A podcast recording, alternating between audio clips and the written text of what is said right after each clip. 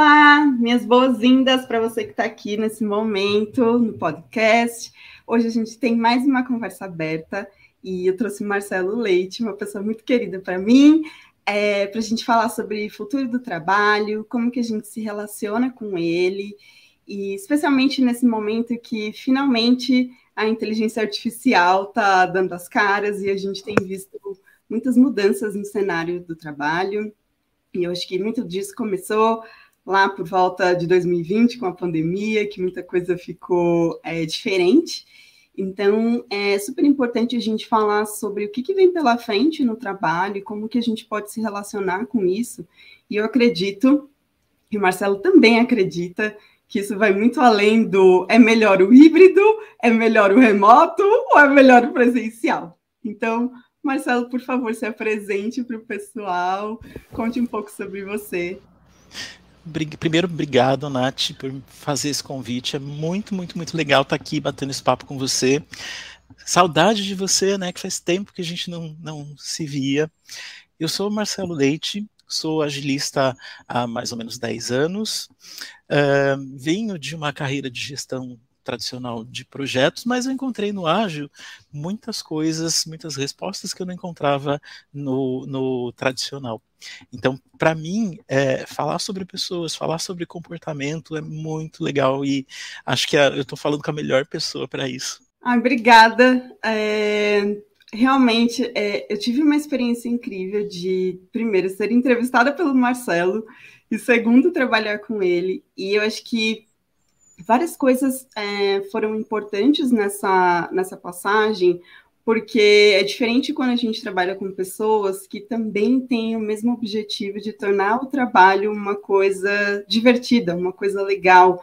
E não aquela coisa eu tenho que, é uma obrigação, ou tipo, só porque a gente muitas vezes usa o rótulo trabalho, parece que é, tudo tem que mudar, a gente tem que mudar o nosso comportamento por completo a gente tem que ter, sei lá, uma outra cara que a gente tem que, que colocar lá, uma outra máscara, e dá para a gente.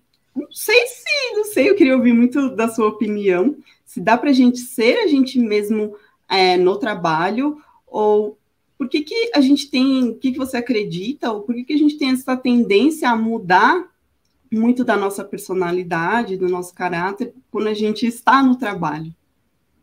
É, é uma excelente pergunta, porque é, há muito, muito, muito tempo atrás, eu também tinha a minha pessoa física e a pessoa jurídica. Uh, e eu falava isso para as pessoas: eu tenho a minha pessoa física, eu tenho a minha pessoa jurídica. Com qual das duas você quer falar? Uh, mas eu acho que com, com o tempo, com a idade, com a maturidade, veio, veio uma, uma outra coisa. Veio um pensamento assim: com a idade, a gente perde a vergonha de um monte de coisa, inclusive de ser quem você é. Então, é, eu perdi a vergonha de ser quem eu era. Eu, eu deixei a minha pessoa jurídica para lá. É, e eu sou o mesmo Marcelo que eu sou em casa, fazendo sincericídios, muitos sincericídios no trabalho, é, faço em casa também. É, e eu me preocupo muito com essa questão de a gente precisa se divertir no trabalho. A gente, é, muitas vezes, né, dependendo do contexto que a gente cuida, eu trabalhei muito para banco, que é um contexto pesado, né? A gente cuida do dinheiro de outras pessoas. É, e eu não sei nem cuidar do meu dinheiro, vou cuidar do dinheiro do, dos outros, né? E isso é um contexto mega pesado. E se você for levar isso a ferro e a fogo, não é sustentável. Então, é, eu sempre perguntava para o meu, meu time, quando a gente fazia é, algumas conversas, você está se divertindo? E assim, a, a, às vezes as pessoas ficavam assim, hã? Como assim? Não, porque você tem que se divertir. Você tem que se divertir com isso tudo aqui. Então, é, e como eu, eu me descobri nisso? Eu me descobri como a pessoa que se diverte resolvendo problemas. Se você me traz um problema para resolver, nossa, eu vou me divertir, eu vou me achar super produtivo. É, então é uma coisa que me motiva. Mas isso é uma coisa que veio para mim com a, com a maturidade, com os anos, com os cabelos brancos. Nem me fala em cabelos brancos, eu tô cheia deles agora. é, eu acho que você falou uma coisa super importante com relação à maturidade. É, e aí entra em uma das perguntas que eu tinha em mente aqui de fazer, que é cada vez mais a gente tem visto as empresas com espírito mais jovial, as pessoas é, cada vez mais novas assumindo posições de liderança ou posições de gestão. E muitas vezes a gente não tem um pouco dessa maturidade, seja da vida, seja das nossas experiências de trabalho, para que a gente esteja nesses lugares com essa segurança, com esse é, conforto, de certa forma, para que a gente possa ser a gente. Então, é, queria até aproveitar e perguntar o que, que você recomendaria para essas pessoas que estão chegando no mercado de trabalho agora e que estão enfrentando tantas mudanças. É, é, hoje mesmo estava ouvindo no rádio, agora tarde, é, que o, a inteligência artificial é, gravou uma música do Beach Boys com a voz dos, dos Beatles e ficou uma porcaria. Então, assim, cada vez mais a gente é, enxerga que a inteligência artificial tem substituído muitas coisas. Mas como que essa galera que está chegando agora e que tem muito dessa vivência com tecnologia, com coisas mais é, novas e mais robustas, eu sou do tempo do disquete, então como que essas pessoas podem, é, primeiro, acho que navegar por esse cenário de maturidade, mesmo que a gente ainda não tenha isso bem desenvolvido, e segundo, como que a gente lida com a inteligência artificial e tudo que o trabalho exige da gente. É, são, são várias fases né, que a gente passou.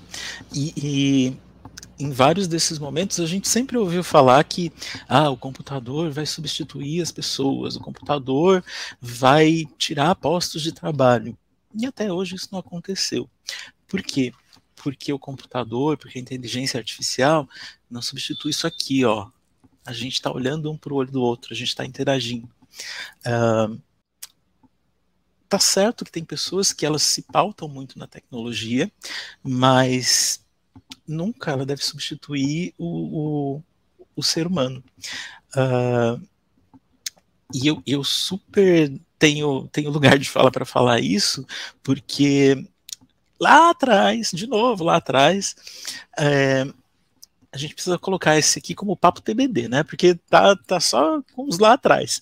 É, lá atrás, é, quando eu estava na faculdade, eu queria ser programador. E por que eu queria ser programador? Porque eu queria só interagir com o computador. Tipo, passa a pizza para mim debaixo da, da, da, da, porta, passa o que eu tenho que fazer também e o resto eu me viro.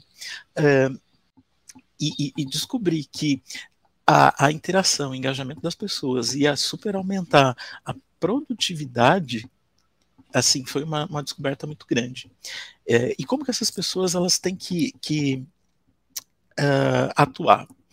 Primeiro, com respeito, muito respeito. Acho que respeito é a palavra-chave para tudo na vida. Então a gente tem que uh, por mais que a gente está chegando com uma super novidade, chat GPT, sei lá o que mais, respeita a história das pessoas que estavam ali, porque elas construíram aquilo ali. E elas não construíram isso baseado na sorte. Foi baseado em muito, muito, muito trabalho. Então, essa primeira fase de respeito, de ouvir o que essas pessoas têm uh, a dizer e até mesmo ensinar, é muito, muito importante. Uh, e às vezes falta isso, inclusive na, na, minha própria área, né? Eu digo que existem muitas pessoas que falam de transformação, que transformação é, é, é, é, é construir tudo do zero, reconstruir tudo do zero. Isso não é transformação, isso é destruição. Então, a, a primeira coisa que eu preciso fazer é ter respeito pela história antes de mim. Então, acho que essa, essa galera nova aí precisa disso. E, e eu acho que isso é tão, é, é, tão simples, mas ao mesmo tempo é tão profundo, né? Porque é, agora, cada vez mais, a gente tem visto essa, esse mix né, de gerações no ambiente de trabalho. Então, a gente vê uma galera mais velha, a gente vê uma galera super jovem, e existe muito desse embate né, de gerações. Tipo, às vezes tem um lado um pouco mais velho, arrogante, tipo, ah, eu sei mais do que você porque eu tenho mais experiência, e tem o lado mais jovem do, tá, mas eu tô mais atual do que você, né? Então, eu acho que essa questão do respeito, ela é essencial até mesmo para que a gente consiga criar uma cultura de trabalho saudável, né? Onde a gente consegue conviver, consegue cada um dentro do seu papel e responsabilidade entregar aquilo que, que você foi contratado, porque a gente não pode esquecer que por mais que o trabalho seja um ambiente onde a gente pode sim se divertir, a gente tem uma responsabilidade ali, não tem como fugir disso. E eu acho que dá, sim, para a gente conviver de uma maneira bem, bem é, equilibrada, se a gente for falar assim, né? E, Marcelo, o que, que você tem visto é, do cenário do trabalho é, e o que, que você imagina para esse futuro do trabalho? Acho que eu até comentei sobre isso no comecinho, que acho que a gente tem que pensar sobre o futuro do trabalho, não sobre o aí vai ser híbrido, remoto, vai ser 100% presencial, mas o que, que será que, que as pessoas podem ter em mente agora para elas se, preparar, é, se prepararem para esse trabalho novo? O que, que isso tem exigido? Principalmente, acredito eu, da nossa inteligência emocional cada vez mais. É, eu acho que também muito do nosso comportamento, porque, como você falou, a gente está aqui, um olhando para o outro agora, e isso nunca vai mudar. Eu acho que, independente se eu estou aqui na minha casa e você na sua, é, eu acho que essa interação humana não, não muda. Então, é, o que, que você poderia deixar de contribuição para as pessoas aqui nesse momento? Uh, eu acho que a pandemia ela trouxe várias lições para gente, né? É, muitas pessoas se juntaram, muitas pessoas se separaram, muitas empresas se formaram, muitas empresas é, não existem mais muitas empresas mudaram, se adaptaram e estão sobrevivendo até, até hoje, né? Então, é, acho que a grande palavra aí é adaptação. A gente precisa super se adaptar ao, ao nosso mundo, né? A, a, a como o, o, o mundo está girando. A gente não pode parar né? Não pode querer parar para o mundo que eu quero descer. Não tem isso, o mundo não vai parar para você descer. Ele vai continuar girando. É, tem um ponto que eu vejo que as pessoas estão falando muito hoje, que é sobre segurança psicológica. Uh, e elas falam muito sobre segurança psicológica no trabalho, uh, colocando muito peso na, na, no ambiente de trabalho. E principalmente também com essa questão de híbrido, de, de remoto, volta presencial, vai todo mundo para casa, fica dois dias em casa, três na empresa. É, e, e, eu acho que é um tem um pequeno equívoco aí com essa, com essa questão. Para mim, segurança psicológica, sim, você ter é, abertura e, e ter se sentir confortável, primeiro para ser quem você é, para fazer os seus questionamentos, para fazer os seus sincericídios, como eu também faço às vezes, uh, mas não é só no trabalho que você precisa ter segurança psicológica. Você Uh, depois da pandemia, a, as pessoas começaram a ter um olhar mais integral delas mesmas. Então não tem mais aquela divisão de pessoa física e pessoa jurídica, só uma pessoa só. Esse olhar integral, ela precisa também passar por essa segurança, porque o, o, o equilíbrio vai te fazer um ser humano melhor, um ser humano mais produtivo. Então, assim, do que, que adianta você ter um trabalho onde você pode é, falar o que você quer, ter franqueza e tudo mais, e chega em casa e você não pode fazer isso? Aí a coisa fica desbalanceada, né? E em algum momento isso vai influenciar no teu trabalho, porque você vai é, tem uma parte da sua vida que ela tá carente, e, o contrário também é verdadeiro, né? Na, na, na, minha casa eu posso ser quem eu sou, mas no meu trabalho eu não posso. Não, não dá para você olhar só para o trabalho ou só para casa. Você tem que ter uma, uma, um olhar integral sobre você mesmo.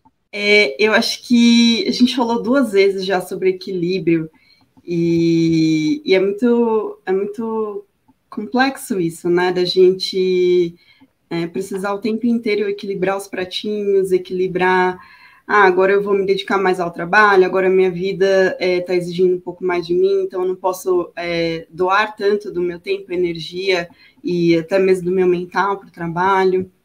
Então, é, eu acho que essa questão do, do trabalho é, e o equilíbrio, acho que sempre vai ser um ponto interessante, porque até no, no episódio passado é, eu comentei sobre o hábito da gente ter aquela agitação, principalmente quando a gente está nesse ambiente mais jovem, onde a gente tem umas metas mais agressivas, onde a gente tem é, uma certa competitividade, então às vezes é normal a gente se esticar um pouco mais para que a gente, sei lá, tenha é, um crescimento profissional, para que a gente consiga é, atingir algum objetivo específico, mas é, acho que o ponto que sempre fica em aberto é até onde é suficiente, até onde eu sei que eu estou equilibrando e até onde eu sei que de fato eu estou me esticando demais e as coisas vão, vão acabar dando ruim em algum momento.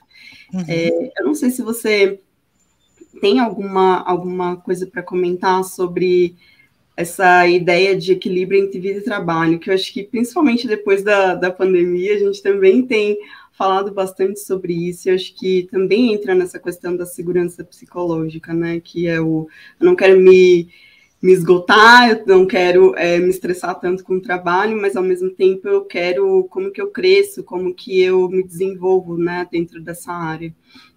Então, não sei se você é, tem algo para comentar nesse sentido, até porque eu, eu, acabei não falando, mas o Marcelo também trabalhou com coaching, ele sendo é, agile coach, mas ele tem muito dessa vivência e eu acho que sempre tem sabedorias incríveis aí saindo do Marcelo. Então, comenta para gente. É, eu acho assim. Uh, o, que, o que eu costumo dizer pro para o meu chefe, inclusive. O, o, momento que eu sei que, que eu estou fazendo muita superoxigenação do cérebro, aquela coisa de. É porque tem alguma coisa errada, eu preciso dar uma paradinha, eu preciso ir para o outro, pro outro lado. Uh, porque quando eu começo a fazer muito esse. É porque o pote está enchendo e eu preciso esvaziá-lo de alguma forma. Esse é um ponto. Outro ponto: nada, nada vai substituir uh, o momento que você tinha para passar com a sua filha uh, e você não passou. Nada substitui. Uh, vocês não estão vendo aqui no, no, no vídeo, mas eu estou vendo aqui a minha cachorrinha deitada no sofá. Nada substitui isso. isso é um pouco de, de equilíbrio também vale muito uma, uma questão de autoconhecimento. Você precisa ter muito autoconhecimento, existem super técnicas para fazer isso, uh, para você saber quando que o teu elástico está esticando demais, quando que você está para sair do sério. Uh, por exemplo, acho que quando eu conheci você, acho que eu já sabia disso. Já, já, que eu, que eu fiz um curso em 2015 que me disse isso. Mas eu sei exatamente quando eu saio do sério. É, eu saio do sério quando alguém está falando comigo e ela começa a elevar a voz. Aí eu saio do sério, eu perco a razão, eu não consigo. É, eu, eu, fico cego, eu perco a opacidade total e aí eu perco a razão. É, então, conhecer isso, se conhecer é muito, muito importante. E também é muito importante você ter os acordos consigo mesmo. Eu tenho vários acordos comigo, do tipo, eu gosto de trabalhar no presencial. Eu, eu gosto, eu gosto, eu confesso que eu gosto. Uh, mas eu também gosto de pastel, mas aqui do lado, na terça-feira, tem feira. Então, terça-feira é o dia que eu vou ficar em casa, tá bom, chefe? porque eu quero ir na feira na hora do almoço, vou de chinelo na feira e é super legal. É, então, isso é uma besteira? É, mas é um acordo que você tem que fazer com você mesmo. É, do tipo, você gosta do presencial, eu gosto de dirigir até o trabalho, ouvindo música, não sei o quê, não gosto muito do trânsito, mas isso é outro problema. Mas tem outras coisas que eu gosto mais e eu quero fazer.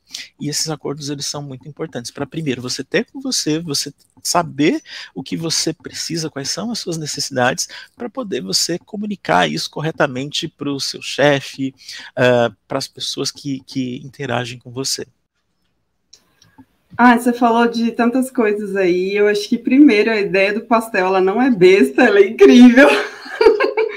e eu e eu consegui entender muito disso quando eu comecei a trabalhar por conta e eu também ia na feira dar uma esticada para pegar um caldo de cana. Então, é, eu acho que essa questão dos não negociáveis ela é extremamente importante. É, e eu acho que a gente, de novo, acho que a gente deveria fazer um TBT aqui, mas lá atrás é, a gente tinha muito esse conceito do a empresa meio que manda na minha vida, porque existia muito um comando-controle do é, era, uma ideia, não estou dizendo muito, talvez, a minha geração, mas a geração do meu pai, um pouquinho mais antes, assim, minha avó, meu avô, mas era tipo, ah, eu trabalho para essa empresa, essa empresa ela provê tudo para o meu sustento, para a minha sobrevivência, então era como se fosse um contrato assim de honra mesmo, eu não posso falhar, porque é, se, a, é, se ele está pagando meu né, se essa empresa está pagando o meu salário, está dando o que comer para mim, para os meus filhos, está provendo para as minhas contas, então eu não posso falhar. Era meio que essa mentalidade que eu recebi, pelo menos assim, das pessoas mais antigas na minha família. E eu acho que a gente tem questionado cada vez mais isso do não, é, é não é um favor que, que eu estou fazendo aqui, é uma troca. E eu acho que é super importante nesse momento é, a questão do autoconhecimento, sim, porque se a gente não conseguir entender o que, que é importante para a gente, é, como que as coisas realmente se tornam é, boas, ou até onde eu estou saindo do sério, né? É, até onde é suportável e é, é, é, eu consigo lidar, eu também não consigo fazer uma outra coisa que é a imposição de limites. E isso é tão importante. Eu demorei um tempo para aprender sobre isso, mas isso é tão importante, porque primeiro, se a gente não comunicar para as pessoas as coisas que incomodam, elas nunca vão saber. E muitas vezes elas vão é, ter falar alguma coisa ou ter algum tipo de comportamento e a gente vai chegar no nosso no nosso potinho cheio e elas não vão nem saber porque a gente nunca falou, então é, é bem complicado isso. E, e, eu acho que cada vez mais a gente tem desafiado esses, esses modelos de trabalho, meio que comando-controle, para que a gente realmente possa é, é, ter uma convivência no trabalho, que é onde a gente passa a maior parte do tempo, que seja realmente saudável. então, é, eu, eu fico pensando muito sobre isso. Acho que uma outra coisa que você falou sobre produtividade, né? Eu acho que a gente também tem um conceito meio arcaico de produtividade que vem muito da, da Revolução Industrial, que é quanto mais eu faço, quer dizer que mais eu estou produzindo. Então é como se mais eu estivesse ganhando alguma coisa. Eu acho que a gente estendeu um pouco desse comportamento do super funcionamento, do super fazer, e acho que até mesmo por isso que hoje a gente está falando tanto em é, equilíbrio entre vida e trabalho, né? Porque antes a gente tinha até aquele negócio lá, eu bato cartão, eu tenho que fazer tanto aqui, aí eu bato cartão e vou embora. E hoje o trabalho não está exigindo muito do cheguei aqui, bati o cartão e fui embora. Está exigindo outras coisas da gente. Está exigindo, acho que, muito da nossa criatividade, muito da nossa curiosidade, muito também dessa nossa vontade de querer aprender, de querer investigar e de querer, acho que principalmente também trocar conhecimento, que ninguém é o dono da verdade, né? Então, é, vamos trocar. E aí eu queria ouvir de você o que, que você acha sobre isso, desse tema produtividade, e o que, que você gostaria de colocar. É, você falou vários pontos interessantes sobre, sobre, sobre várias coisas. Primeiro sobre a, a produtividade, né? É, é, é, é um, um, tema que eu tenho discutido bastante no trabalho, inclusive, porque não adianta nada eu contar quantas coisas as pessoas ou os times estão fazendo E essas coisas não estão ligadas a coisa alguma. É aquela frase, né? Qualquer estrada serve para quem não sabe para onde vai. Uh, e, e, e, a gente precisa colocar um pouco no, no, na conta das empresas, dizer para a gente, não que a gente precisa fazer, porque elas estão pagando a gente para a gente, inclusive, dizer para eles o que precisa ser feito, uh, mas dizer para onde a gente quer ir enquanto companhia. Quais são os meus objetivos? É, ganhar novos clientes, é, aumentar a receita, é, diminuir custo, e a partir daí uh, eu tenho que ter alguma forma de medir se isso está, né, como está a régua disso daí. E não uh, dizer que, ah, se eu entregar 50 tarefas hoje, eu super produzi. Talvez não, talvez sim. Não sei, tenho dúvidas. Uh, porque a gente cai muito no, no automático, né, de fazer as tarefas e faço as tarefas, faço as tarefas, faço as tarefas. Mas qual foi a última vez que você questionou o que você estava fazendo? Você precisa questionar isso também, porque uh, ao mesmo tempo que a gente está super aí ligado e antenado na tecnologia, a gente precisa estar antenado também no negócio que a gente está uh, cuidando. E, e, antenados nisso, a gente precisa algumas vezes questionar por que, que, por que, que eu preciso fazer isso daqui? por que, que a gente não vai para esse outro lado? E você não vai estar tá sendo chato ou chata. Não, você vai estar tá contribuindo muito mais do que se você estivesse fazendo tarefas só por fazer. Uh, e, e, é uma coisa que eu falo sempre uh, nos, nos, nos meus times. Não faça nada por fazer. Se você está fazendo alguma coisa por fazer, para. Para, porque está errado. Então você precisa saber para onde está indo primeiro, antes de tudo, antes de qualquer coisa. É, você falou também outra coisa interessante sobre a cultura que a gente recebeu aí dos, dos pais, dos avós, né? É, as pessoas elas trabalhavam a vida inteira numa, numa única firma, porque o objetivo delas era daqui a alguns anos eu me aposentar nesse lugar e eu ganhar uma caneta, um relógio de ouro. É, isso mudou, não existe mais isso. É, e aí a gente foi do 8 para o 80, né? Ou do 80 para o 8. Que as pessoas elas mudam de emprego como mudam de roupa.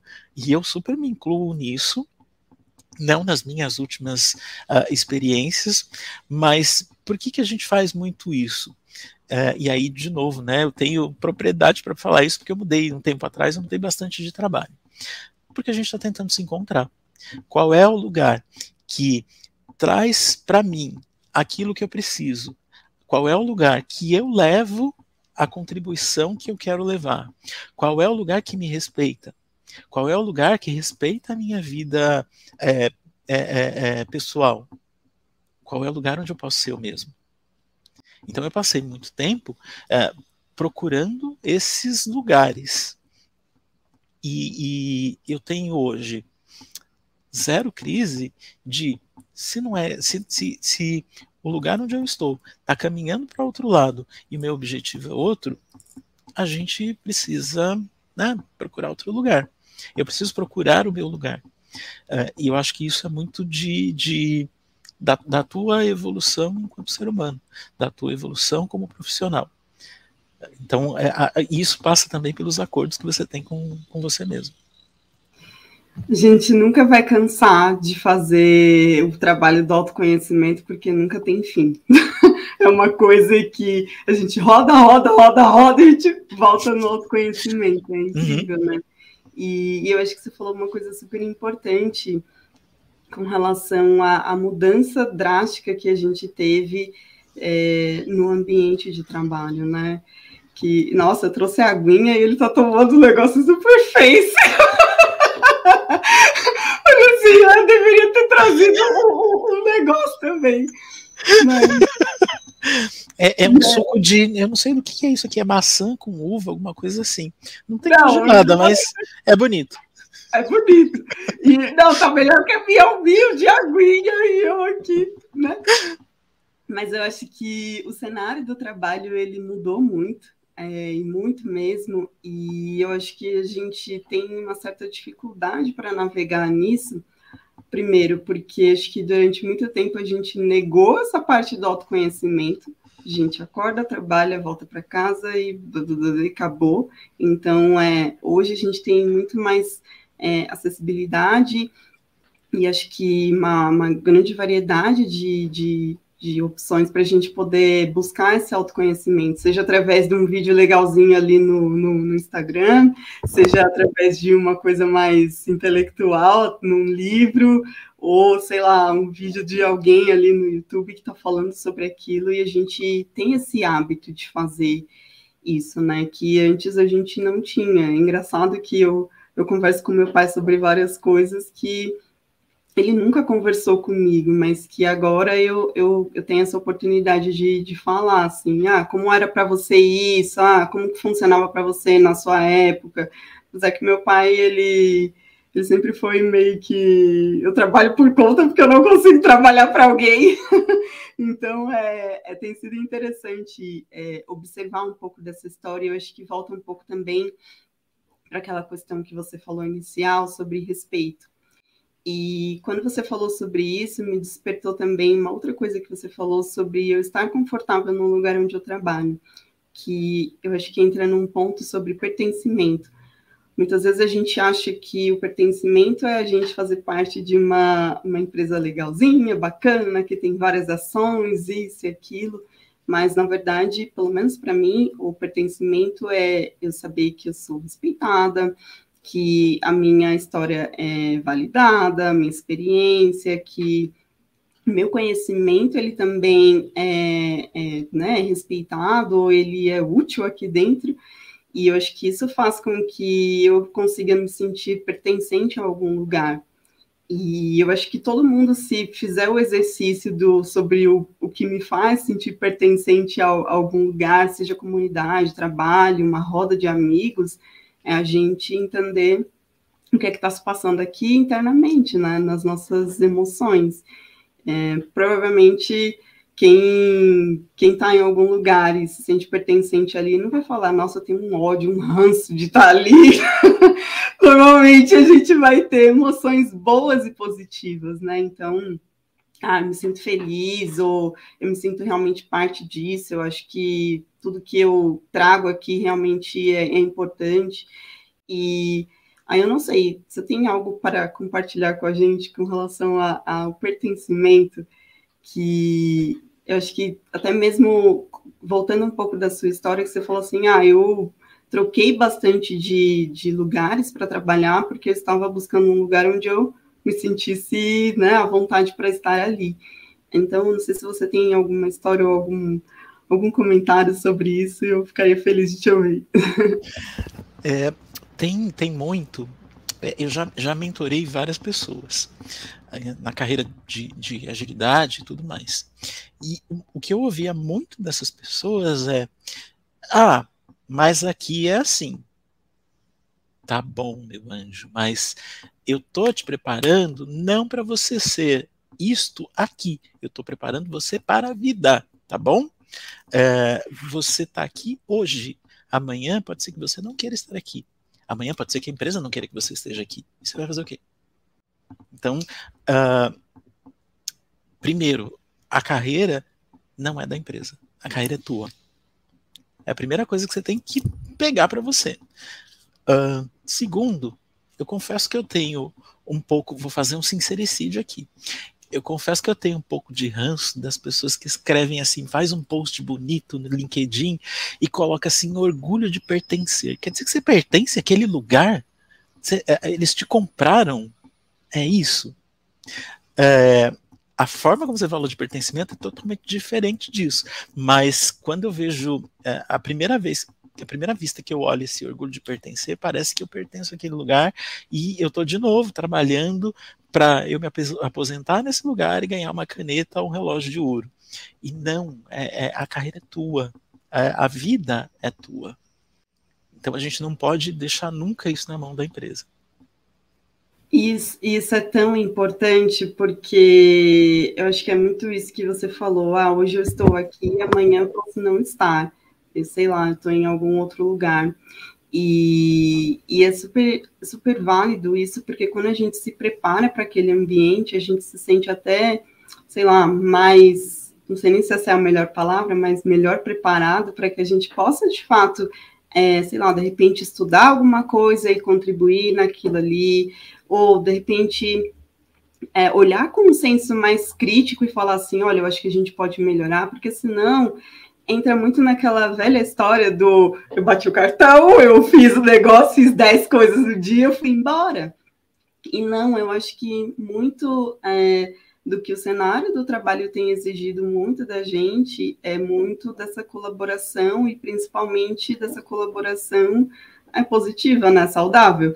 É, tá, é, você é especialista nisso e tá, o que, que você enxerga sobre isso? Porque a empresa não está comprando o nosso corpinho para estar ali no trabalho. Ela está pagando por uma expertise que a gente tem, por uma inteligência que eles não têm.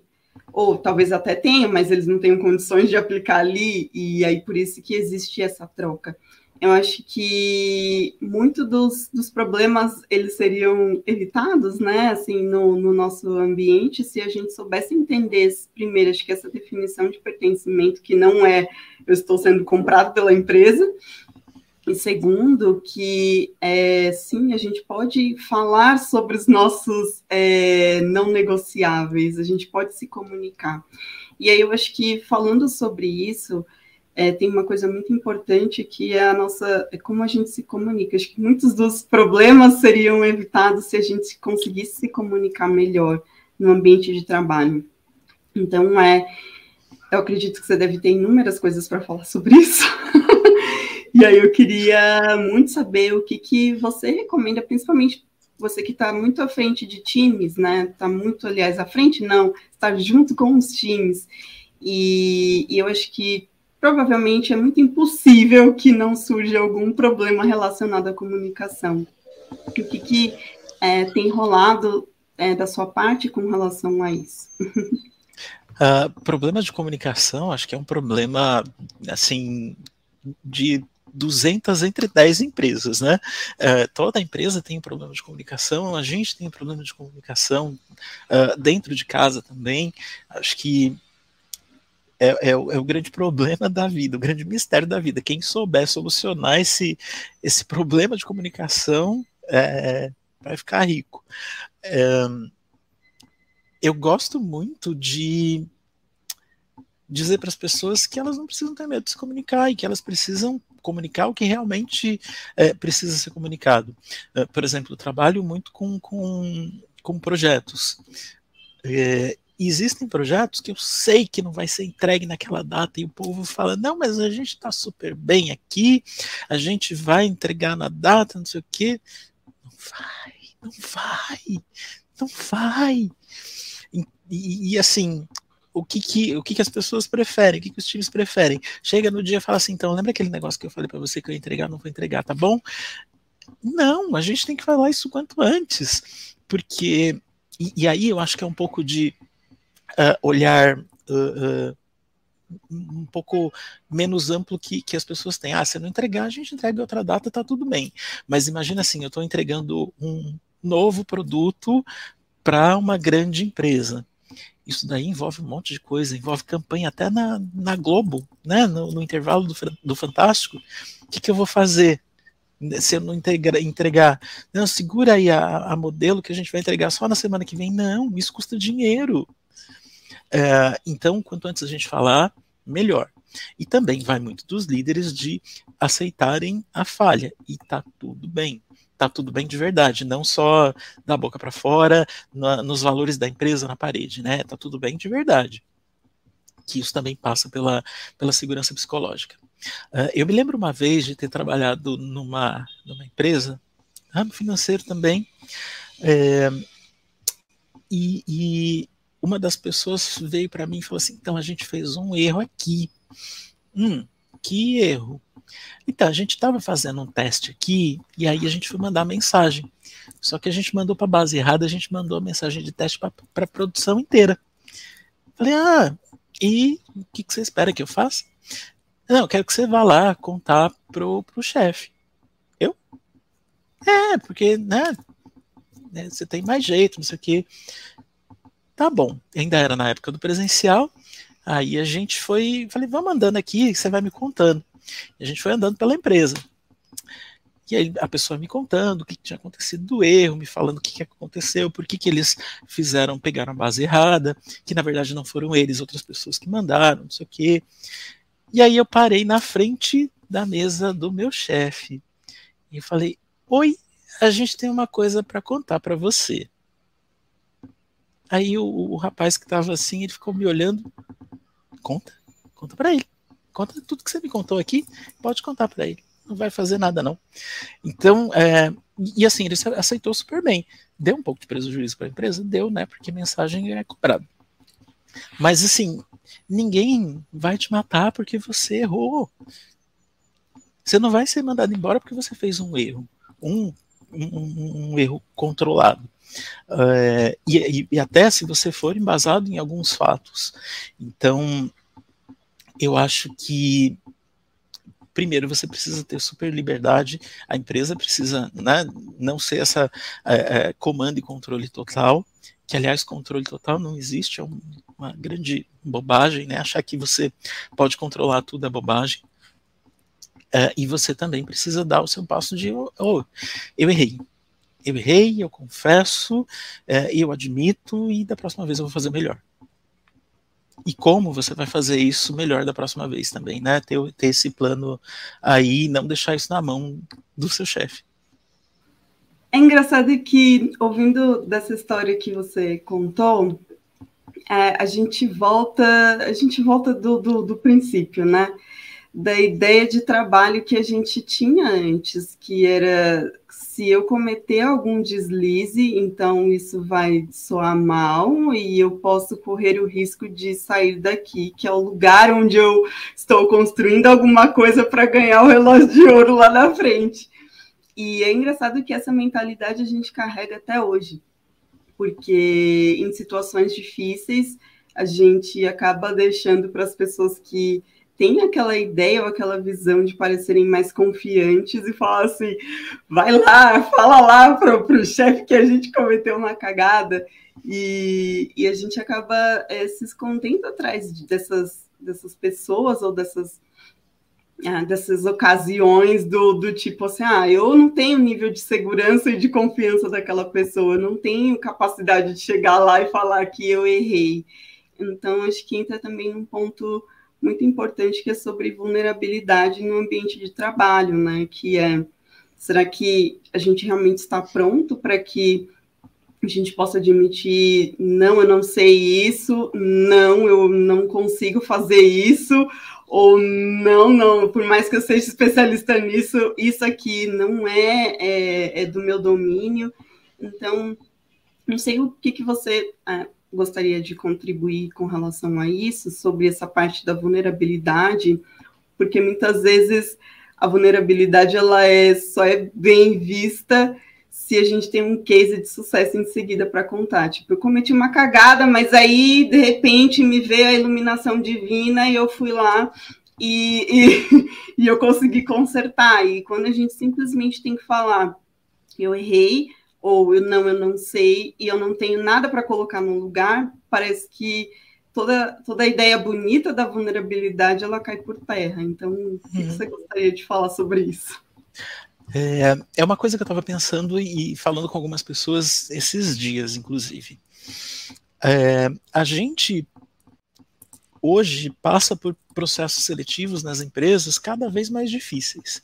Você fica uma hora, duas horas, eu já vi processos seletivos de quatro horas, principalmente para desenvolvedor. Você tem que fazer lá um, um desenvolvimento e tudo mais. Na minha época de, de, programador também eu passei por esses processos de, de, de seleção super duros. Uh, há muito tempo atrás, não muito tempo atrás, eu passei por um processo seletivo que a pessoa que me entrevistou, ela falou assim: aqui só entram os melhores. Legal. Isso quer dizer que tem duas coisas, né? Se eu não entrar aqui, eu não sou bom. E se eu entrar, eu vou ter que ser, vou ter que, né, vou ter que manter aqui o, o, o, ritmo, né, dessa galera aqui que todo mundo é bom. E aí a gente entra de novo na segurança psicológica. Se você passa por esse processo super duro, se você tem uma pessoa que está te entrevistando naquela empresa super legalzinha, que né, fala de diversidade, de segurança psicológica, que, que ali só tem os melhores, quando você entra lá, se você entra, como você vai se sentir confortável para falar, ops, errei? Ou eu não sei fazer isso, me ensina? Você não vai sentir. E eu estou lendo um, um, livro, vou fazer um jabá aqui, tá? É, é super interessante esse livro, Organização Sem Medo. Ele fala muito sobre segurança psicológica. É, e ele fala, criando segurança psicológica no local, no local de trabalho para aprendizado, inovação e crescimento. É, uma das coisas que ele fala é que o líder ele precisa mostrar aquela vulnerabilidade. O líder ele não sabe tudo. Ele tem um time debaixo dele para poder é, é, é, construírem algo juntos. Porque se ele soubesse de tudo e conseguisse fazer tudo sozinho, ele não precisava de um time. Ele seria o super-homem. E a gente está longe de ter pessoas assim, né? A gente precisa de times e tudo mais.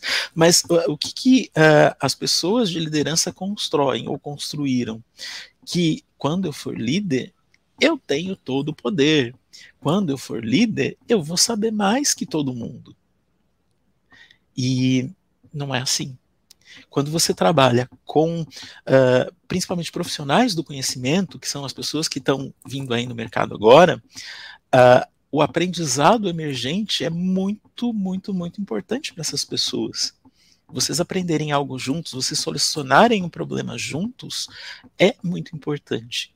E se eu não tiver, por exemplo, é, isso na empresa onde eu trabalho, isso é uma coisa importante para mim, pode ser que eu saia por uma coisa que, né, é, é porque eu não ajudei a resolver um problema. Tá, mas o líder está aí para isso. Não, eu estou aqui para isso. É, então, eu acho que esses pontos aí são, são muito importantes. Acho que, primeiro, o líder ele precisa sim mostrar vulnerabilidade, ele precisa falar: hum, eu tomei a decisão errada e acho que você estava certo. Vamos, vamos agora pegar a tua ideia aqui, vamos colocar no papel. Eu já passei por alguns lugares onde eu fui líder que eu fiz exatamente isso. Eu primeiro, no primeiro momento, eu bati o pé com a minha ideia. No segundo, eu falei: tá bom, vamos rever, vamos, vamos é, seguir com a tua ideia. Teve gente que quase me matou. Como assim? Ele não sabe o que está fazendo? Não, não sei, eu não quero saber. É, eu tenho um time para me dizer o que a gente precisa fazer, inclusive, e, e para a gente se apoiar. É, eu acho que esse tipo de líder é que deve ser o líder do futuro para a gente ter aí realmente o trabalho do futuro.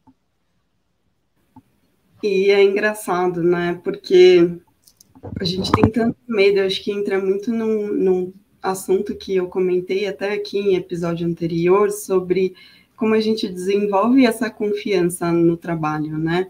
Eu acho que não só no trabalho, mas na vida como um todo, né? Porque até mesmo para que a gente chegue lá e fale assim, não, eu não sei, eu sei que você me contratou para isso, mas não, eu não sei. É, a gente precisa muito desenvolver essa coragem e maturidade para que a gente saiba expor. E eu acho que você falou sobre uma coisa tão importante que é cada vez mais as coisas estão mais difíceis, né? Então, cada vez mais a gente vê é, empresas se formando e um padrão ali, perfil de pessoas se formando que muitas vezes é um padrão inatingível, tipo, não, eu não vou ter tudo isso, ou não, eu não tenho como contribuir com tudo isso. E aí eu acho que novamente entra nessa questão da segurança psicológica de é, eu já vou entrar numa empresa me sentindo não suficiente. E como é eu navegar por um, uma coisa. Já chega devendo, né? Já chega devendo. Então, é, como que eu vou navegar por um ambiente onde eu tenho que mostrar quem eu sou e aquilo que eu tenho para contribuir, se eu já chego achando que eu estou devendo alguma coisa e que eu não vou dar conta. E eu acho que isso acaba entrando muito também num outro ponto que eu tinha colocado para a gente conversar, que é cada vez mais a gente está entrando num cenário de, vou colocar aqui entre aspas, de pessoas privilegiadas, que é eu lembro que eu ia para a biblioteca estudar. Tinha negócio de enciclopédia, que eu não sei se todo mundo que escuta, que tem uma galera jovenzinha aqui que escuta, que muitas vezes não sabe o que é isso. Eu, para poder formatar um computador, eu precisava de 20 disquetes, entre aspas, mas eu precisava de 20 disquetes para poder fazer as coisas. E hoje as coisas estão muito mais fáceis da gente conseguir acessar. Então, é, até mesmo quando eu fiz o meu TCC da, da graduação, é, mesmo tendo Google, eu precisava ir para a biblioteca, isso foi em 2007, 2008, eu precisava ir para a biblioteca para estudar algumas coisas, e hoje não, hoje a gente tem, assim, o acesso à informação muito mais fácil.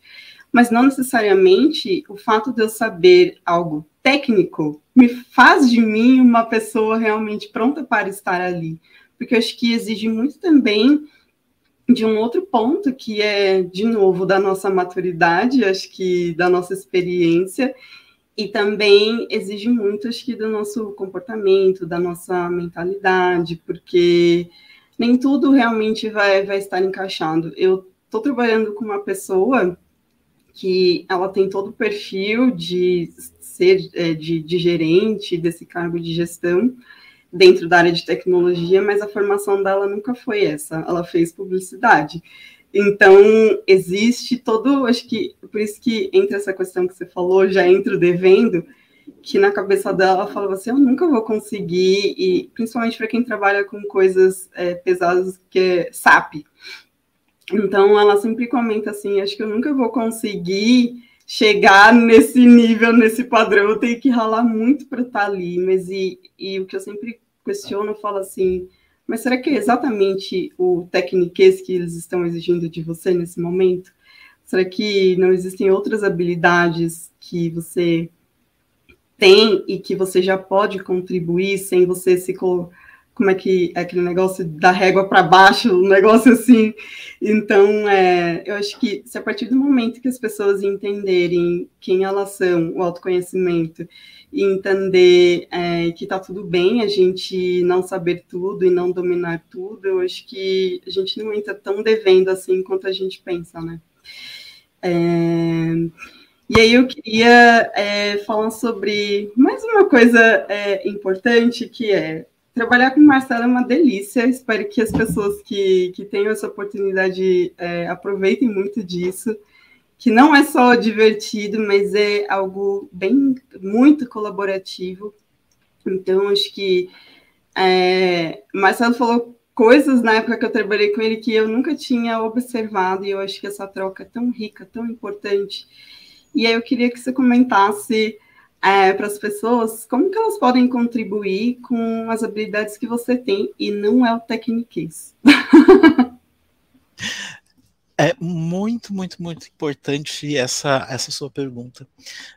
É, a gente tem visto aí as empresas, vários layoffs, né, várias empresas mandando muita gente embora. E nesse movimento as pessoas estão tentando fazer migração de carreira porque elas olham outra carreira e acham que aquilo vai se adequar a elas e tudo mais.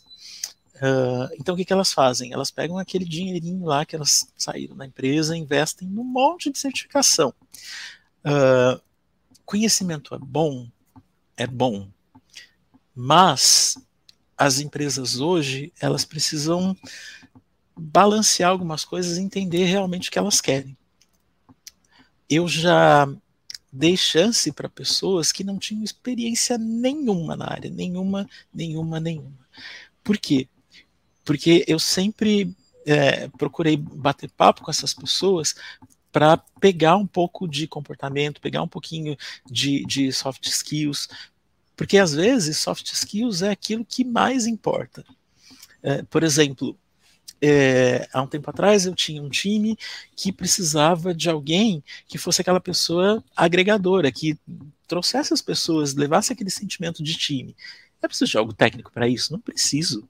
Então eu trouxe uma pessoa que não tinha experiência na área, mas ela tinha esse, esse dom assim da, da, da palavra, tinha esse, esse skill de, de chamar as pessoas, de conseguir unir aquele time e se deu super bem, começou a pegar experiência, tá na área até hoje. Então, assim, eu acho que uh, as empresas, quando elas colocam primeiro, né? Primeiro de tudo, quando elas colocam aquelas vagas lá que você precisa dar uns três ou quatro scrolls para saber tudo que precisa para elas, acho que tem alguma coisa errada. Primeiro, você vai precisar disso tudo mesmo? Não tem certeza? No dia a dia da pessoa, eu, ela vai fazer isso aqui tudo. Ela precisa conhecer a fundo isso daqui. Uh, segundo, a gente precisa dar, as empresas elas precisam dar chance para as pessoas que estão ou começando ou fazendo migração de carreira, porque é, primeiro, quem está é, é, começando tem todo mundo pela frente, quer explorar e tem muita vontade. Quem está fazendo migração de carreira traz uma história que é muito importante. Ela já viveu bastante é, em, outros, em outros ambientes. É, eu já usei esse exemplo uma vez, mas eu vou usar de novo, porque para mim é, é, muito importante, eu tenho muito orgulho disso. É, uma vez eu trouxe para o meu time uma pessoa que veio da aviação comercial. O que, que, tem a ver uma coisa com a outra? Não tem nada a ver com, com gestão de projetos. Mas. Tecnologia. Não, não tem. Mas é, o que, que essa pessoa tem? Ela tem calma quando as coisas dão ruim.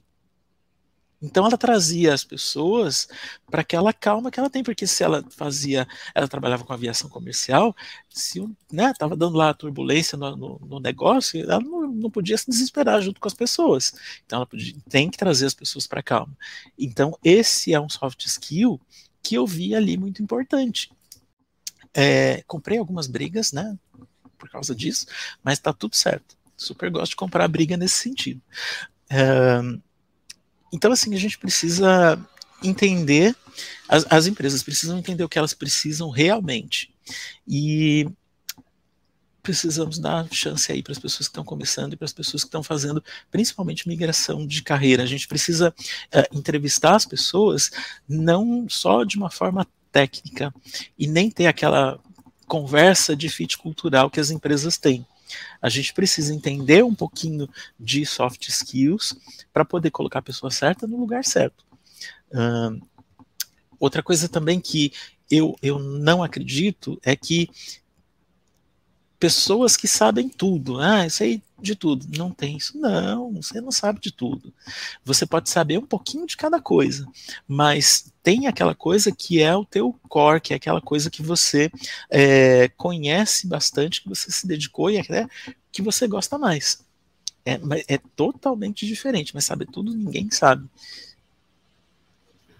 E eu acho que a gente nunca vai saber. Nem a IA tá sabendo, imagina a gente. então, acho que é uma coisa muito importante esse exemplo que você trouxe da, da pessoa da aviação, porque eu acho que, de novo, entra na história do eu tô devendo, entro devendo.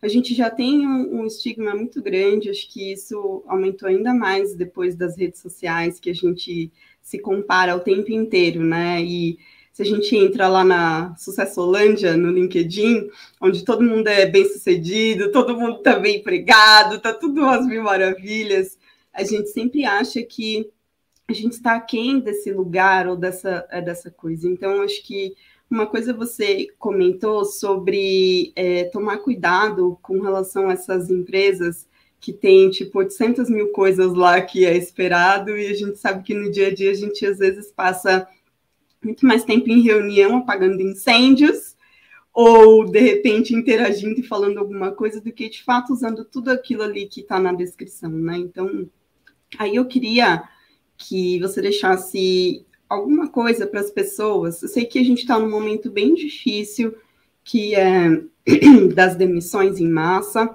é, dos layoffs, enfim, independente de nome, as pessoas estão ficando sem trabalho. E eu acho que isso coloca todo mundo numa posição muito difícil, porque a gente não tem mais o mesmo é, prazo para ser recolocado como antes. Antes a gente ah, vai para TI porque lá você nunca fica sem emprego. E a gente entrou em 2023 e muita gente de TI sendo demitida. Então, é, a gente sabe que nesse momento isso mexe muito com o nosso planejamento pessoal. Ninguém está aqui trabalhando esperando que um dia vai ser demitido.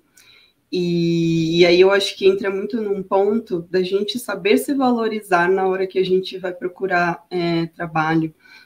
E eu sei que a gente está num momento de muita competitividade, tipo, não sei quantas mil pessoas para uma vaga, uma ou duas vagas, mas a gente sabe que nem tudo é para gente, que nem tudo vai vai servir. Então, o que, que você gostaria de compartilhar para as pessoas que estão nesse momento do Aliás, acho que tem duas coisas importantes para falar aí. Primeiro, as pessoas que estão é, nesse momento de buscar recolocação e que não querem entrar devendo ou que não querem, é, de repente, sei lá, ficar quem de alguma coisa, de repente vou investir tudo aqui, igual você falou, vou pegar todo o meu rico dinheirinho e eu vou investir um monte de coisa para eu chegar nesse nível que estão pedindo, quando na verdade não é isso.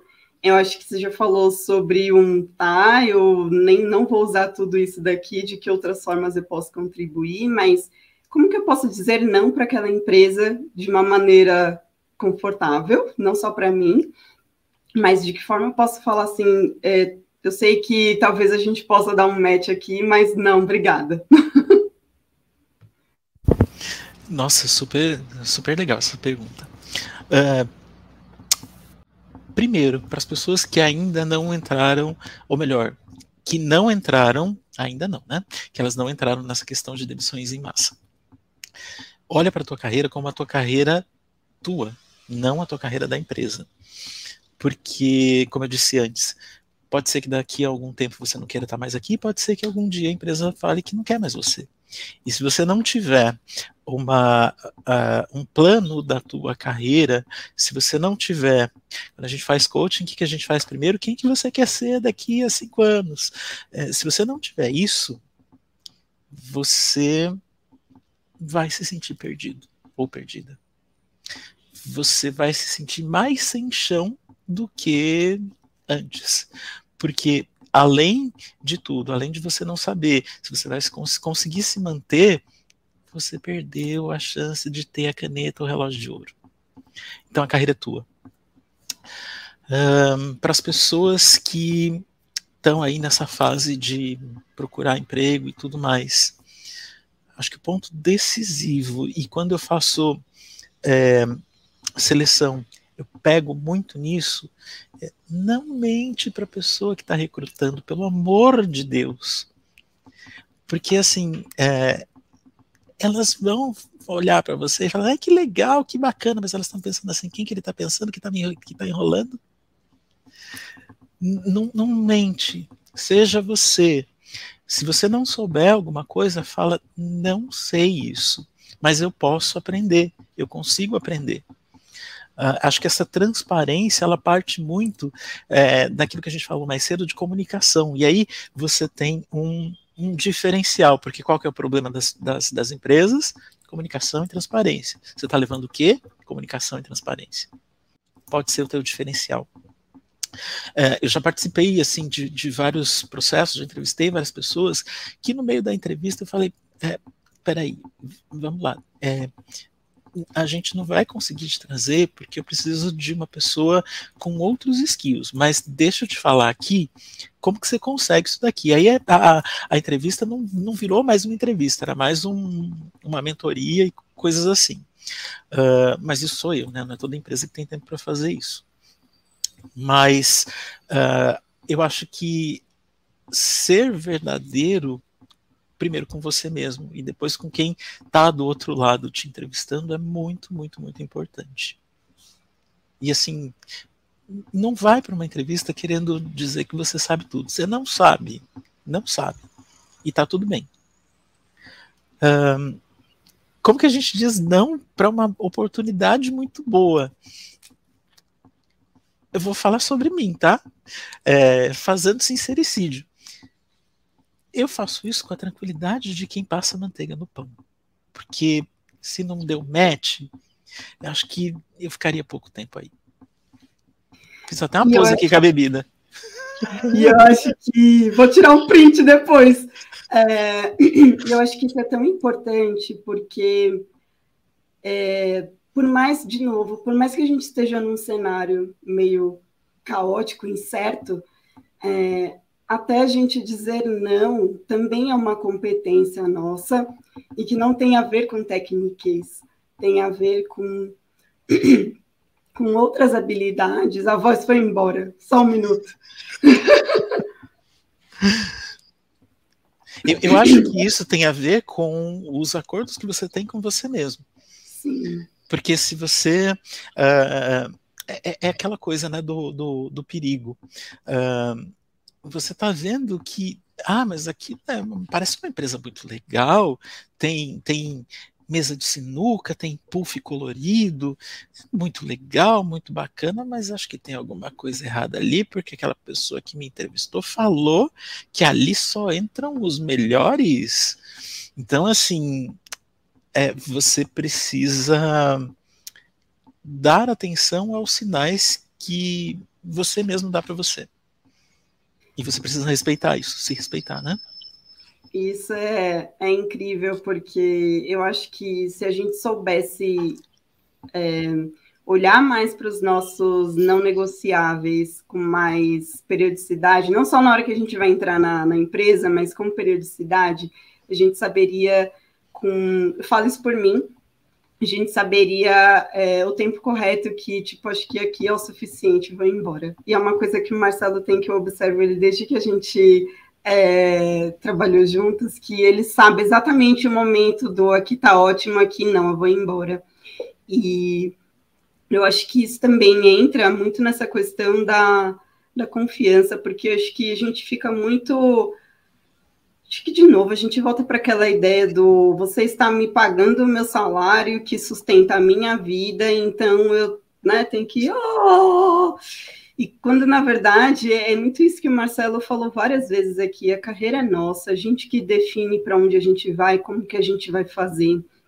Mesmo que a gente esteja num, numa posição de trabalho que ela tenha né, todas as características de ser muito boa e não é o, a sinuca, o videogame ou qualquer coisa nesse sentido, que até fazendo um parênteses, eu acho que esse tipo de coisa a gente não deveria é, é, legal a gente ter coisas nesse sentido no trabalho, é incrível, mas a gente não está saindo de casa para trabalhar ou levantando para sentar e trabalhar pela sinuca ou pelo videogame. Eu acho que tem coisas muito mais profundas aí relacionadas ao trabalho do que isso, né?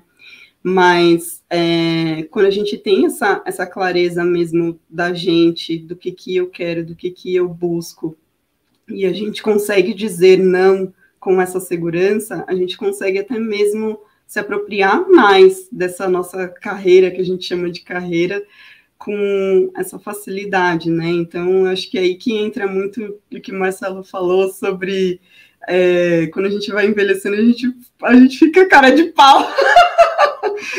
Porque é isso mesmo, né? A gente não, eu sei o que serve e o que não serve para mim, e tá tudo bem, e tudo bem se não puderem me oferecer isso agora, né? E eu acho que a gente consegue seguir em frente com mais tranquilidade.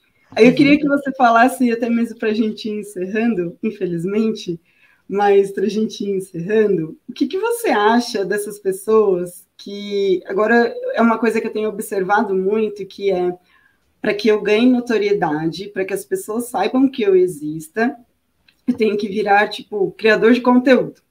E aí eu tenho que sair postando coisas na, na, na, rede social, principalmente no LinkedIn, ou tenho que ter um Instagram que onde eu falo de trabalho, e eu tenho que ter isso e aquilo, mas o que, que, o que, que você acha sobre essa super exposição? Se isso realmente é relevante, importante, e o que, que você recomenda na sua visão corporativa, porque eu estou fora disso. Legal. Um, eu, eu, eu acho que quem criou esse, esse, esse novo mundo aí, que todo mundo tem que virar blogueirinho, foi alguém que falou que se você começar a postar, você vai aparecer no algoritmo da, das pessoas recrutadoras lá no LinkedIn. É, não sei se tem isso, mas acho que não, porque eu. eu, eu Pior tô... que tem. Pior que tem. ah, porque eu não tenho recrutador nenhum atrás de mim. e eu posto bastante coisa. É, mas assim, você não precisa virar o blogueirinho do LinkedIn, blogueirinho do Instagram, botar conteúdo, uh, porque co colocar conteúdo na, na, compartilhar conteúdo é uma coisa muito importante. Legal, sim, é muito importante. Muitas pessoas elas podem é, beber desse conteúdo, beber da tua experiência para poder se formar. Mas botar conteúdo por botar conteúdo para que, que você vai fazer isso? O que, que isso está te trazendo? É uma obrigação? Você transferiu aquela obrigação de entrar às nove, sair às seis todo dia batendo cartão pela obrigação de fazer dois posts no LinkedIn todo dia? Você só mudou o lugar da sua obrigação e você está continuando aquela, perpetuando aquela coisa de eu preciso entregar, mas eu estou indo para onde? Não sei para onde eu estou indo. Então, assim. Ups, não, eu ia só deixar um comentário que eu acho que entra no mesmo lugar do é, se eu entrei num lugar e eu tô colocando que eu, tipo, aqui só entra gente boa, eu tenho que provar isso de alguma forma. E às vezes a gente acaba ficando justamente isso, refém de um hábito desnecessário para que a gente prove uma coisa que não necessariamente vai ser provada através do nosso conhecimento técnico ou das nossas, dos nossos posts ali no, no coisa, porque o que vale mesmo é no dia a dia ali com o pessoal, né? A gente trocando e, e a gente ajudando a entregar solução, a gente ajudando a resolver problemas, coisas nesse sentido que vai valer a pena, não os, o, o quanto de seguidores eu tenho no LinkedIn ou em qualquer outra plataforma, né? Exato, isso daí é uma métrica de vaidade. Ah, eu tenho. Eu, nesses dias eu vi um post no LinkedIn. Obrigado, 50 mil seguidores. Você conversa com essas pessoas? Não. É, é, é, é bastante, bastante métrica de, de, de vaidade. E eu estou falando isso, eu, Marcelo, a pessoa que tem 11 mil conexões no LinkedIn. É, mas para mim, uh, como que eu, que, eu, que eu vejo isso? São 11 mil pessoas que eu interajo? Não. São pessoas que eu posso ajudá-las? Talvez sim, ficarei muito feliz de ajudá-las. É, porque, para mim, particularmente, é, criar impacto, causar impacto positivo nas pessoas é muito importante. mas ter seguidores, por ter seguidores, para as pessoas lerem os meus posts, acho que isso é uma, uma grande, grande, grande bobagem. Acho que se eu, se eu terminar o dia e causei um bom impacto ou ajudei alguma pessoa, é muito mais é, animador para mim, eu fico muito mais feliz. E uma coisa, a última coisa aqui, não se compara com ninguém. Você só pode se comparar com você mesmo, com quem você foi ontem, com quem você foi semana passada. É, eu me comparo muito com o Marcelo de 10 anos atrás. É completamente, eu sou completamente outra pessoa. É, mas eu não posso me comparar com a Nath, por exemplo. Que a Nath teve a carreira dela, teve a história dela. Se eu começar a me comparar com a Nath, acho que eu estou com inveja dela. E isso não é uma boa um bom sentimento. Então só se compara aí, com você mesmo. E aí a gente volta para a história do pertencimento, né? Tipo, eu quero. Ah, mas a Nath parece que ela pertence aqui, então eu tenho que, que chegar próximo dela, tipo, próximo dos bons, né? Mas aí acho que a gente está perdendo uma coisa que é só nossa, que é a autenticidade. A gente não pode ser autêntico para ninguém a não ser a gente, né? Então uhum. é, fica muito difícil. Eu, eu, eu, particularmente, eu não sou tão é, arisca assim com essa coisa da comparação, porque eu, eu acredito muito que a gente precisa de um ponto de partida. Então eu olho para esse copo e eu falo, tá, esse copo comparado com esse outro, imaginário no caso, né? É, tá, o que, que fica mais confortável para mim? Será que eu, que eu gosto daquilo todos os dias? Eu acho que é super importante a gente olhar a comparação por esse lugar saudável, para que a gente consiga se a gente não tiver um exemplo, um parâmetro, a gente só vai poder viver aquilo na experiência mesmo, na raça. Uhum. E aí, se a gente não, não tem esse parâmetro, fica realmente muito difícil. E, mas eu acho que essa comparação negativa, como você falou, acho que ela é tão importante, tão importante, e ela pega muito de novo na questão da confiança, que é a gente confiar na nossa história, a gente confiar na nossa trajetória. Ah, mas eu fiquei lá seis meses, mas foram seis meses que você se dedicou ali seis, é, todos os dias para um propósito, para alguma coisa. Não é que, tipo, ah, eu fiquei só seis meses e eu saí, fui atrás de alguma outra coisa. É, ah, mas sei lá, ali eu era júnior. Todo mundo precisa começar de algum lugar. A gente não começa sênior, né? A gente não começa CEO da vida. Então, acho que a gente também precisa é, olhar para esses pontos a partir de um lugar de humildade, né? É, você falou uma coisa muito legal, uh, que para mim é muito importante. Eu, eu, eu sou uma pessoa extremamente inspirável. Eu me inspiro por música, eu me inspiro por algumas pessoas, tem pessoas que eu é, super, super, super admiro. Não tem problema nenhum de você conhecer alguém e admirar essa pessoa e querer se inspirar nela, mas você não vai ter exatamente a mesma carreira dessa pessoa. Você vai ter a tua carreira, você vai ter a tua história, mas uh, você se inspirar ali nos, nos exemplos da, daquela pessoa é, é muito importante. É, eu tenho uma pessoa que ela me inspira desde quando a gente deixou de trabalhar juntos, Nath. Que eu, eu, eu digo que eu fui para essa outra empresa por causa dela. Uh, e depois a gente trabalhou juntos em outro lugar. Uh, ela me disse uma vez assim: qual que é a, pior coisa que vai me acontecer aqui dentro da empresa? Aí eu comecei a pensar, né? Vão jogar ela lá de cima, vão jogar ela da escada, é, vão começar a gritar com ela. Assim, me mandar embora. E assim, eu não vou morrer porque me mandaram embora. Vou ter dificuldade? Vou. Vou ficar triste? Vou, mas não vou morrer, eu vou continuar seguindo. Então, é, acho que esse é o grande barato assim de você se inspirar em alguém. Eu gosto muito de pegar frases assim de, de, de pessoas e falar, hum, que interessante isso, hein? Vou, vou, vou colocar isso aqui na minha mochilinha na hora, na hora, na melhor hora eu vou usar. E isso também é sobre o nosso desenvolvimento profissional, né? Não é só eu pegar lá e sentar, sei lá quantas horas e tirar uma certificação. Eu acho que muito do que a gente se, do que a gente aprende, como a gente se desenvolve, é com essas interações com as pessoas, através dessa inspiração. E, enfim, Marcelo também é a minha inspiração. Aqui eu vou, vou puxar o, o, saquinho hoje, porque, enfim, fazia muito tempo que eu não via e hoje eu posso. Mas eu acho que muito da minha visão sobre trabalho mudou a partir realmente dessa, dessa interação com o Marcelo, de enxergar que trabalho não precisa ser aquela coisa certinha, quadradinha. É, e a gente se divertia, né? A gente ria pra caramba. Sim, a gente ria muito, a gente trocava doces no almoço.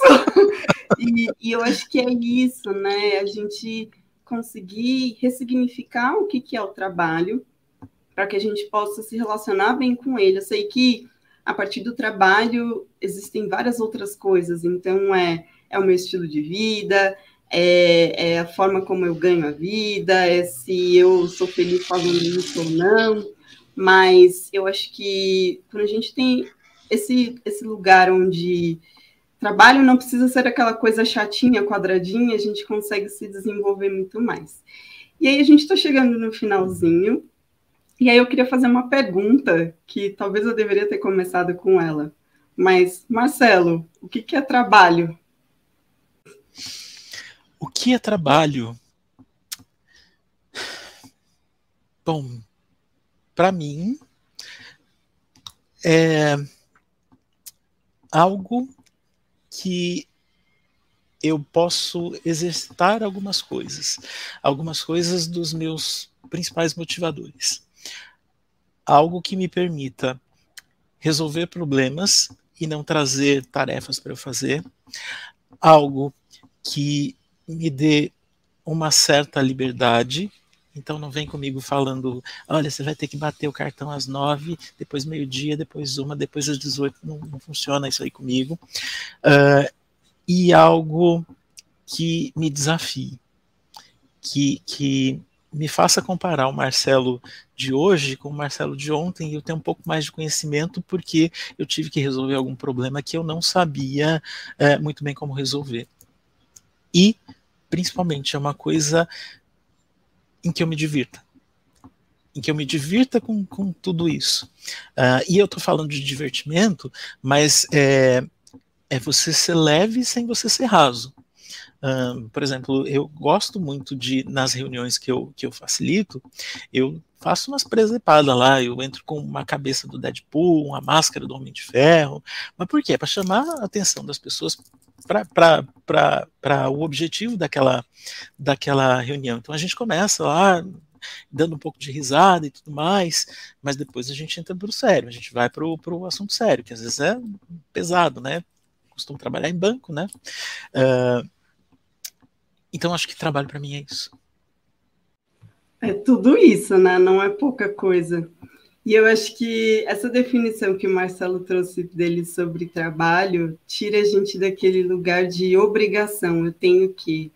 Que é muito a, a, a roupinha que a gente veste todos os dias para definir o trabalho, quando na verdade não é isso.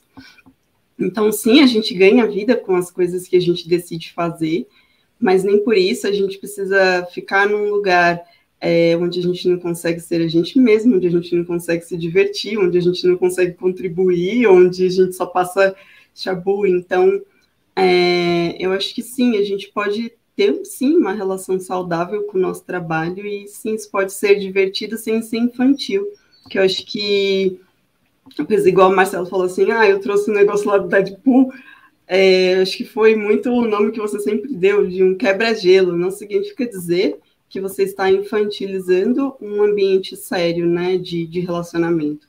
Porque, sim, vocês estão ali para resolver, às vezes, um problema sério, mas não necessariamente vocês precisam fazer isso como se estivesse com, tipo, você é o próximo da forca, tipo, corta, né? Não é isso. E, e acho que até a nossa criatividade ali para oferecer uma solução, ela acaba aparecendo muito mais quando a gente está relaxado, quando a gente não está o tempo inteiro estressado ali, tenso, né? De, é, é, é, é, tipo, preocupado, será que é agora que a minha cabeça vai rodar ou será que é semana que vem? Então, acho que isso é, é fantástico, é maravilhoso. Marcelo, Super, super, super, super obrigada. É, acho que você falou tanta coisa que eu vou ter problema para editar esse vídeo mais tarde. Então, obrigada pela, pelas suas contribuições aqui. É, obrigada pelo seu tempo aqui, compartilhando tanta coisa. Você tem uma carreira brilhante eu acho que não veio nem 1% do, do, de tudo que você já viveu e, e teve a oportunidade de experienciar. E eu espero que você volte em breve de novo. Obrigado, Nath. É, é, muito, muito legal estar aqui com você. Muito legal voltar a ter contato com você.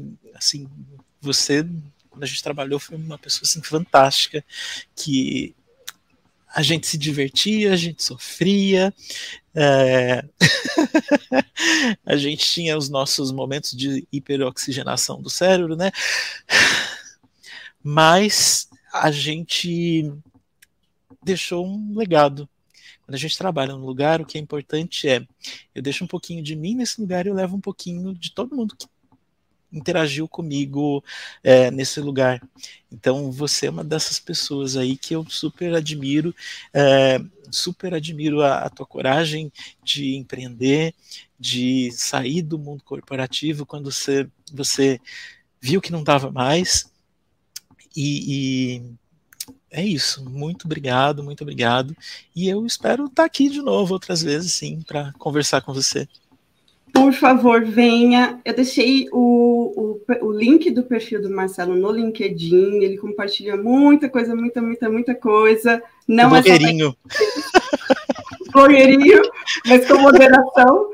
Mas é, Marcelo compartilha acho que muita coisa que ajuda o nosso desenvolvimento profissional e, e, eu acho que é como ele falou, se eu pude ajudar alguém um pouquinho ali, eu acho que isso já é muito válido.